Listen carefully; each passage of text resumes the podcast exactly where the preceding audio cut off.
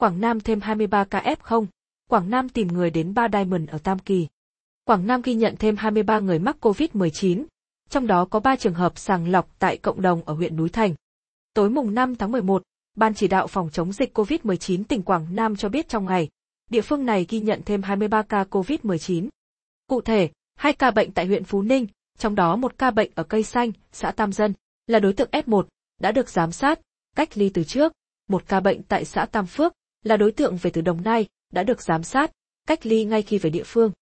Một ca bệnh tại Bình Quý, huyện Thăng Bình, là đối tượng về từ Bình Dương, đã được giám sát, cách ly ngay khi về địa phương.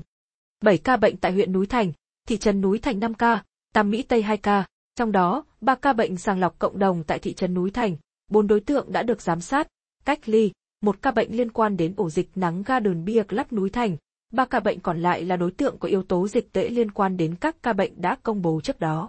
Như vậy, từ ngày mùng 3 tháng 11 đến mùng 5 tháng 11, trên địa bàn huyện Núi Thành ghi nhận 35 ca mắc COVID-19. 13 ca bệnh tại Nam Trà My đều là đối tượng đã được giám sát, cách ly từ trước, Trà Giòn 1 ca, Trà Mai 8 ca, Trà Nam 1 ca, Trà Vân 1 ca, Trà Vinh 2 ca. Trong đó, 7 ca bệnh tại trường Trung học phổ thông dân tộc nội trú Nam Trà My, 6 ca bệnh còn lại là đối tượng F1. Từ ngày 24 tháng 10 đến ngày 5 tháng 11, tại Nam Trà My ghi nhận 336 ca mắc COVID-19. Ban chỉ đạo phòng chống dịch tỉnh Quảng Nam thông báo những người có đến ở về từ quán Ba Diamond Club, đường Trương Trí Cương, khối phố Phương Hòa Nam, phường Hòa Thuận, thành phố Tam Kỳ tại mốc thời gian từ 20 giờ 30 phút ngày 30 tháng 10 đến 5 giờ ngày 31 tháng 10 khẩn trương khai báo y tế cho trạm y tế địa phương để thực hiện các biện pháp phòng chống dịch phù hợp.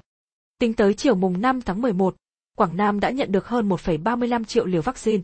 Tỉnh đã tiêm cho 853.205 người, đạt 68,2% số người cần tiêm. Có 459.875 người được tiêm vaccine Vezo và chưa ghi nhận phản ứng nặng sau tiêm chủng.